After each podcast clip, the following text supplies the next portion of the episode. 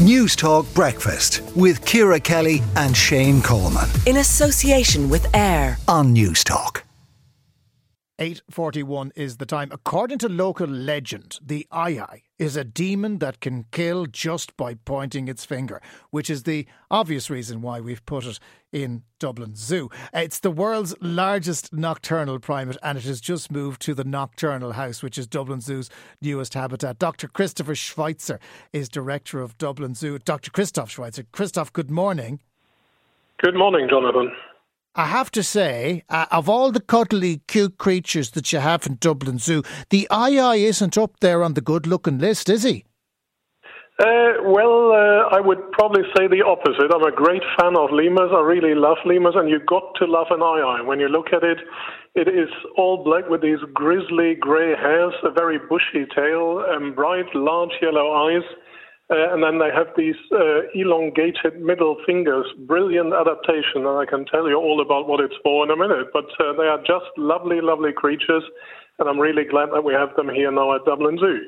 Uh, now, the, the long finger is is part of the legend, and if you see a photograph, it's very obvious. But it's it's not for giving you the evils. There is a purpose to it.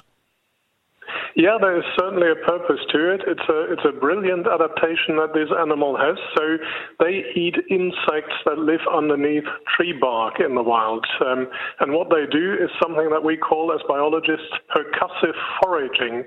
So they use this elongated middle finger to tap the tree bark to listen for holes underneath the bark that um, maggots, that grubs have made and then they have uh, uh, very, very sharp teeth that um, they use to actually gnaw a hole in the bark. And then again, they use the um, elongated middle finger to pull out the grub from the tree um, and, and, eat it. They can also use it to um, pull out the flesh from a coconut, for instance. We see that here at the zoo when we feed them a coconut.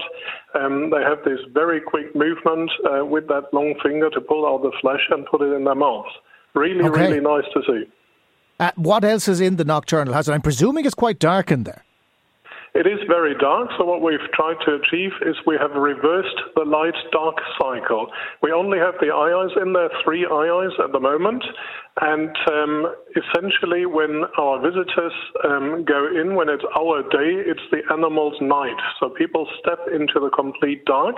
They have to wait in there for a minute or two until their eyes are adjusted to the dark, and then they see the aye-ayes in red light, which doesn't disturb them, um, very low, dim red light, um, do their thing. So it's a it's a really great experience. It's totally different to everything else that we offer here at Dublin Zoo. Okay, well, I'm looking forward to seeing the eyes in their new habitat. Dr. Christoph Schwitzer, Director of Dublin Zoo, thanks very much for joining us. Weird looking yolks, Ciara. Yeah, I am a bit afraid of them now because you said they were like demons, and I. and I also saw that Simpson thing with the Simpsons, and they had the monkey paw, and it was, you know. Anyway, I'm not, I'm yeah. not really able. Also, if it's not nocturnal, why would we go and see it in the day? Are they not asleep? Maybe that's as well. If they are asleep, yeah, they're not they pointing at switch, you. No, no, because see, they're active then at night time, so they're they're foraging around while we're looking at them in the red light. Keep up, Kelly. I can't help it. Oh, look. Newstalk Breakfast with Ciara Kelly and Shane Coleman. In association with AIR. Weekday mornings at 7 on Newstalk.